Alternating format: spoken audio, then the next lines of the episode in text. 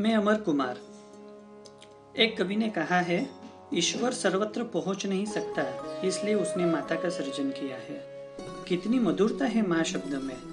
ऐसी माँ कभी पुत्र की शत्रु बन सकती है? पुत्र कुपुत्र हो सकता है, लेकिन माता कुमाता कभी नहीं हो सकती। परंतु यह संसार विचित्रताओं का भंडार है। यहाँ कभी कभी माता भी कुमाता बन सकती है। अन्यत्र कहाँ देखने जाए? मेरी ही बात ले लो। मेरी माता ही मेरी दुश्मन बनी थी। माँ का नाम तो था भद्र, मगर उसने कभी मेरा भद्र, यानी कल्याण किया ही नहीं। वो तो सदा मेरे लिए भद्र ही बनी रही। चार भाइयों में से सबसे छोटा, सामान्य रूप से छोटा पुत्र माँ का सबसे ज़्यादा प्रिय होता है। लेकिन मेरे जीवन में विपरीत था। मैं ही सबसे अधिक अप्रिय था। दुनिया में दुग्ध हुआ मनुष्य ठंडक प्राप्त करने के लिए माँ के पास जाता है। लेकिन माँ के हृदय से ही अग्नि प्रज्वलित हो तो? बालक के तो लिए माँ ही विश्रांति का अंतिम स्थान होता है, किंतु मेरे लिए तो वह क्लेश का स्थान बनी थी। हमारा कुटुंब गरीबी में फटे हाल रहता था। जीती जागती गरीबी देखनी हो तो हमारा कुटुंब देख लो। गरीबी के साथ क्लेश झगड़े भी जुड़े हुए होते हैं। हम ब्राह्मण थे। ब्राह्मण अर्थात याचक जाति। मांगने वाला मनुष्य कभी धनवान हो सकता है?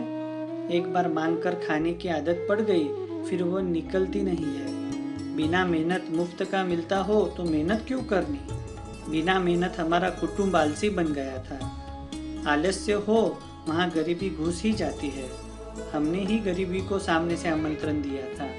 आलसी मनुष्य को कभी भी गरीबी के लिए फरियाद करनी ही नहीं चाहिए। मेरे पिताजी ऋषभदास आलसी होकर पड़े रहते और मेरी माँ भद्र पूरे दिन झगड़ती रहती अब शब्द बोला करती। ऐसे ही ऐसे रोज सुबह की शाम हो जाती। ज़्यादातर मैं तो भूखा ही सो जाता। मुझे याद नहीं कि कभी मैंने भरपेट भोजन किया हो। एक दिन हमारे राजगृह नगर में ढिंडोरा पिटाया। हम सभी चौकन्ना हो गए।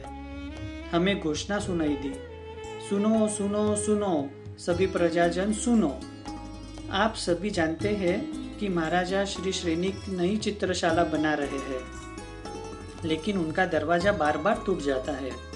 इस बारे में ब्राह्मण पंडितों ने राजा को सलाह दी है कि किसी बत्तीस लक्षण युक्त बालक का होम, यानी बलि कर दिया जाए।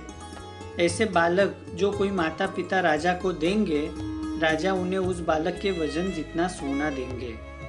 इस ढिंडोरे को सुनकर मेरे माता पिता अत्यंत खुश हो गए। मानो लॉटरी लग गई। उन्होंने सोचा, हमारे चार पुत्र हैं, उसमें से एक दे दो, एक का खर्च बचेगा और उसके अतिरिक्त ढेर सारा सोना भी मिलेगा। इतना सोना हमें इस जन्म में कहाँ दिखने को मिलने वाला है? यह हमारा अमरिया वैसे भी अप्रिय है। हमें देखने पर भी अच्छा नहीं लगता। बस उसे दे ही देते हैं। हमारा और राजा का दोनों का काम हो जाएगा। ढिंडोरा वहीं पर रुकवा दिया गया। मुझे बलि के रूप में दिया जा रहा है, यह जानते ही मैं वहाँ से काँप उठा। जीते जी जल गया। वह भी किसी गुन्ने के बिना। किस लिए मनुष्य जैसे मनुष्य को अग्नि में होम देना? ये कैसे ब्राह्मण? ये कैसा यज्ञ? ये कैसा राजा? कोई कहने वाला ही नहीं है। ऐसे यज्ञ को धर्म कहा जाता है। इसे धर्म कहा जाए कि अधर्म कहा जाए? मेरे मन में प्रश्नों की झड़ी लगी रही। परंतु मेरे प्रश्न का जवाब देने वाला कोई नहीं था। जवाब तो क्या? कोई सुनने के लिए भी तैयार नहीं था। मैं माता पिता के पास गया। उनके चरणों में मस्तक रखकर कहने लगा, मेहरबानी करके पैसों के लिए मुझे जान से मत मार डालो। पैसा महान है या जीवन महान है? बागिन भी अपने बच्चों को मार नहीं डालती माँ। तू माँ होकर यह क्या कर रही है? पिताजी, आप क्या देख रहे हो? मैं आपका ही अंश हूँ। मेरी हत्या, अंशतः क्या आपकी हत्या नहीं है? परंतु माता पिता की आँख सोने से चौंधिया गई थी। मेरे सामने देखने के लिए भी वो तैयार नहीं थे। वहाँ बचाने की तो बात ही कहाँ उठती है? वैसे भी मैं उनको अच्छा नहीं लगता था, और मुझे देने पर सोना भी मिलने वाला था। ऐसा मौका वो चुकेंगे? एक पंथ, दो काज बला भी डले और सोना भी मिले। उनके बाद मैं काका मामा, मौसा इत्यादि सब स्वजनों के पास गया, मगर किसी के पेट का पानी भी नहीं हिला। मुझे बचाने के लिए आगे ना आया कोई भी। संसार की स्वाधीनता मुझे देखने को मिली। सभी सगे संबंधियों ने एक ही जवाब दिया, तेरे माता पिता ही तुझे बेच देते हो, वहाँ हम क्या करें? तुझ पर तेरे माता पिता का संपूर्ण अधिकार है। तू उनके पास ही जा। काम होगा तो वहीं से होगा। नहीं तो कहीं से भी नहीं होगा। सभी ऐसी सलाह देकर छूट गए, परंतु मेरे माता पिता को समझाने का प्रयत्न किसने नहीं किया? हमें क्या? मरेगा तो अमर मरेगा, हमें क्या लेना देना? ऐसे ख्यालों में डूबे हुए स्वजनों ने अधिक अपेक्षा अपेक्षा भी क्या की? मुझे पकड़कर राजा के पास ले जाया गया। राजा ने मेरे वज़न जितना सोना माता पिता को दे दिया, वे अत्यंत खुश हो गए। उनका काम तो हो गया। मैं राजा के चरणों में पड़ा। आजीजी करने लगा, राजन, आप तो सबके नाथ हो। प्रजा का रक्षण करना आपका काम है। रक्षण के स्थान पर आप भक्षण करोगे तो प्रजा कहाँ जाएगी? बाढ़ ही फल खाने लगेंगे तो बाकी के लोग कहाँ जाएँगे? अर्थात रक्षक ही भक्षक बन जाए तो कहाँ जाए? पानी में से ही आग लगे तो कहाँ जाए? राजन, आप सामर्थ्यवान है। कैसे भी करके मुझे जीवन दान दीजिए। मैं जानता हूँ कि आप चित्रशाला बनाना चाहते हैं, तब क्या किसी के रक्त से रंजित हुई आपकी चित्रशाला पवित्र मानी जाएगी? उसके मूल में किसी को भी आ ही पड़े तो वह क्या आपके लिए शोभास्पद बात है? यह चित्रशाला तैयार ना हुई तो ऐसा क्या काम रुक जाने वाला है? कदाचित तैयार हो गई तो किसी भी शोभा बढ़ाने वाली है? शोभा तो नहीं बढ़ेगी, किंतु राजन, सच कहता हूँ कि आपकी अपकीर्ति बढ़ेगी। दुनिया कहेगी, एक ऐसा क्रूर राजा, एक चित्रशाला के लिए एक निर्दोष बालक की हत्या करवाई। राजन, संसार की कोई भी निर्जीव वस्तु के लिए एक जीवन का मूल्य अधिक है। कोई भी जड़ पदार्थ किसी के भी जीवन से ज़्यादा मूल्यवान नहीं है। श्रेष्ठ से श्रेष्ठ महल से भी एक बालक महान है। भले ना वह बदसूरत ही क्यों ना हो। राजा मेरी दलीलें सुनकर दयावान बन गया हो, वैसे लगा। परंतु मैं देखकर रह गया। यज्ञ के पुरोहित राजा को इशारों से समझा रहे थे, ऐसी दया की नहीं जाती। यह तो ऐसे ही चलता रहता है। राजा ने मुझे कहा, देख अमर, मैंने तो तुझे सोना देकर खरीद लिया है। इसमें मेरा कोई दोष नहीं है। दोष बेचने वालों का है, तेरे माता पिता का है। उन्होंने ही सोनों के खातिर तुझे बेचा है। मैं तो जो कर रहा हूँ, वो न्यायपूर्वक कर रहा हूँ। मैं चाहता तो तेरे जैसे कई बालक को ज़बरदस्ती भी यहाँ पर ले आ सकता था, परंतु मेरे हृदय में रही हुई न्याय निष्ठता मुझे वैसा करने की मंजूरी नहीं देती थी। इसमें मेरा कोई अन्याय हो तो मुझे बता, राजा के सामने मैं ज़्यादा तो क्या बोलूँ? मैं मौन हो गया, मुझे विचार पनपा ये पुरोहित धर्म के नाम से कितने मनुष्यों की इस तरह कत्ल करते रहेंगे? कितने बकरे में इनकी बलि दी जाती है? बेचारे अबोल प्राणी किस फरियाद करने जाए? मैं मनुष्य हूँ, बोलने में समर्थ हूँ, फिर भी मेरी बात कोई सुनता नहीं? वहाँ बेचारे बकरों को तो कौन सुनेगा? मेरी चले तो यज्ञ के सभी बलिदान तुरंत ही बंद करवा दो। ये सब पुरोहित यज्ञ के नाम से सिर्फ़ अपनी स्वाद लालसा पुष्ट कर रहे हैं। मंत्र संस्कृत बकरों का मांस खाते इन्हें कोई पाप लगता ही है कि नहीं लगता है? इन्होंने अपनी रास लालसा पोषने के लिए स्वयं ने ही धर्मशास्त्र बना दिए, ऐसे लगता है। मेरी चले तो पूरे भारत वर्ष में चलती इन कुप्रथाओं का अंत ला दो और करोड़ों निर्दोष प्राणियों को बचा लो। परंतु इस वक्त मैं अपने आप को भी नहीं बचा सकता, वहाँ दूसरों को बचाने की कहाँ बात आती है?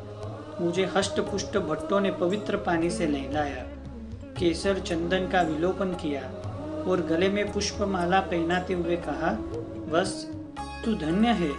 तुझे मृत्यु के बाद सीधा स्वर्ग में स्थान मिलेगा। यज्ञ में तो पुण्य होता है।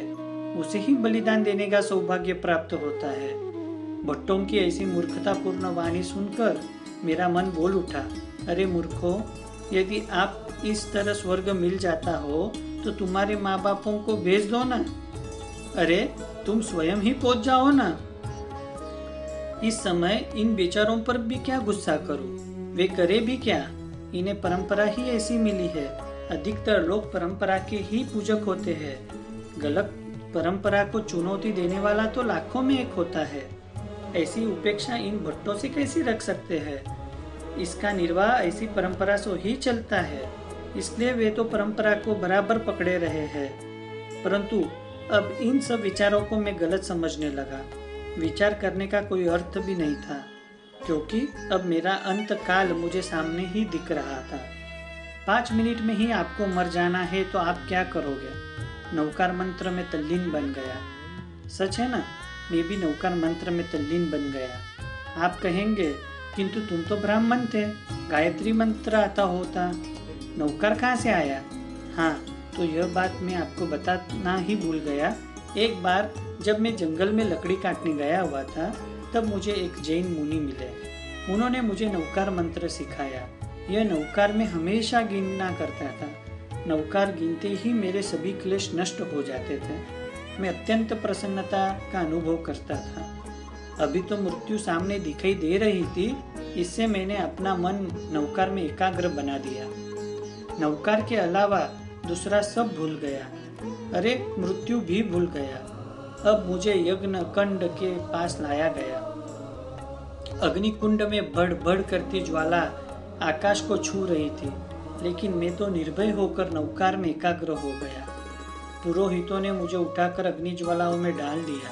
परंतु यह क्या? नौकार के प्रभाव से अदृश्य रूप में आए हुए देवों ने मुझे सिंहासन पर बिठा दिया। अग्नि ज्वाला शांत हो गई। राजा और पुरोहित उल्टे मस्तक ज़मीन पर पछड़ाए। राजा के मुँह से रक्त बहने लगा। चमत्कार वहाँ नमस्कार। नहीं, नमस्कार वहाँ चमत्कार का सर्जन हुआ। सभा में उपस्थित ब्राह्मण वगैरह मेरे पैरों में पड़ गए और मेरी पूजा करने लगे तथा कहने लगे, महात्मन, कृपा करो और राजा को होश में लाओ। मैंने नौकार में मंत्रित पानी उन पर छिटका और वो होश में आ गए। मैंने तब ऐसा नहीं सोचा। जो लोग मुझे मारने तैयार हुए थे उनको ही अब मैं जागृत बनाऊँ भले रहे वो बेहोश, भले हुआ करे रक्त का वमन, बदमाशों को उनके पापों का फल मिलता है, भले ये भुगते नहीं। नौकार गिनने वाला कभी ऐसे विचार नहीं कर सकता। वो तो सर्व जीवों का, अपने शत्रुओं का भी कल्याण चाहता है। जो सर्व जीवों का मित्र बनता है, उसको ही नौकार फलता है। सर्व जीवों के साथ स्नेह का झरना नहीं बेहता। तब तक नौकार कभी फल नहीं देता। नौकार गिनने वाले कभी इस महत्व की बात को नहीं भूलते। मेरे पर प्रसन्न हुए श्रेणिक मुझे अपना राज्य देने के लिए तैयार हो गए। तब मैंने कहा, राजन, मुझे बाह्य साम्राज्य नहीं चाहिए, आत्म साम्राज्य चाहिए और उनकी प्राप्ति के लिए मुझे साधु बनना है। मेरे इस जवाब का लोगों ने तालियों के गड़गड़ाहट से स्वागत किया। चारों ओर मेरे नाम की जय जयकार होने लगी। किंतु मुझे इस जय जयकार में कोई रस नहीं था। मैंने धर्म ध्यान में लीन बना। उसमें लीनता बढ़ाने से मुझे जाति स्मरण ज्ञान हुआ। पंच मुष्टि से केश लुंचन कर, साधु वेश बनकर मैं साधना करने के लिए गाँव के बाहर स्मशान में जाकर कौस्तक ध्यान में खड़ा हो गया। मेरे समाचार सर्वत्र फैल गए थे। मेरे माता पिता को ऐसे समाचार मिलते ही स्तब्ध हो गए। राजा अब सोना वापस ले लेगा तो इस डर के मारे सोना अंदर अंदर बांट लिया। बाकी का सोना ज़मीन में गाड़ दिया। कैसी सोने की माया? अपने पुत्र की महिमा देखकर आनंद होना चाहिए, लेकिन यहाँ दूसरा कुछ हो रहा था। मेरी माँ तो एकदम व्याकुल थी। रात को नींद भी नहीं आई। यहाँ तक अमर ज़िंदा है। वहाँ तक मुझे चैन नहीं पड़ेगा, ऐसे भयंकर विचारों के साथ हाथ में छुरी लेकर वो मेरे पास आ पहुँची। मेरे शरीर के टुकड़े टुकड़े कर डाले। जिस जननी ने इस देह को जन्म दिया था, वही जननी आज टुकड़े टुकड़ा कर रही थी। संसार में इससे बड़ी और विचित्रता क्या हो सकती है? परंतु टुकड़े मेरे देह के हो रहे थे। आत्मा के नहीं, मेरी आत्मा तो अमर थी। आत्मा वहाँ से बारहवें देवलोक में पहुँची। आज मैं बावीस सागरोपन के आयुष्य वाला देव हूँ और मेरी माँ कहाँ है? वह आप जानते हैं? हाँ उसे भी बाविस सागरोपम का ही आयुष्य मिला है, लेकिन देवलोक का नहीं, नरक का। वो भी छट्टी नरक का। मेरी हत्या कर खुश होती हुई वह घर की ओर लौट रही थी। उस समय रास्ते में मिली हुई बाघिन ने उसे फाड़ कर खा लिया। भयंकर रोत्र ध्यान में मृत्यु पाकर वह बेचारी छट्टी नरक में चली गई। बेचारी मानव ज़िंदगी तो हार गई मैं उसे दुर्गति से तो बचा नहीं सका। आज उसका मुझे भी दुख है।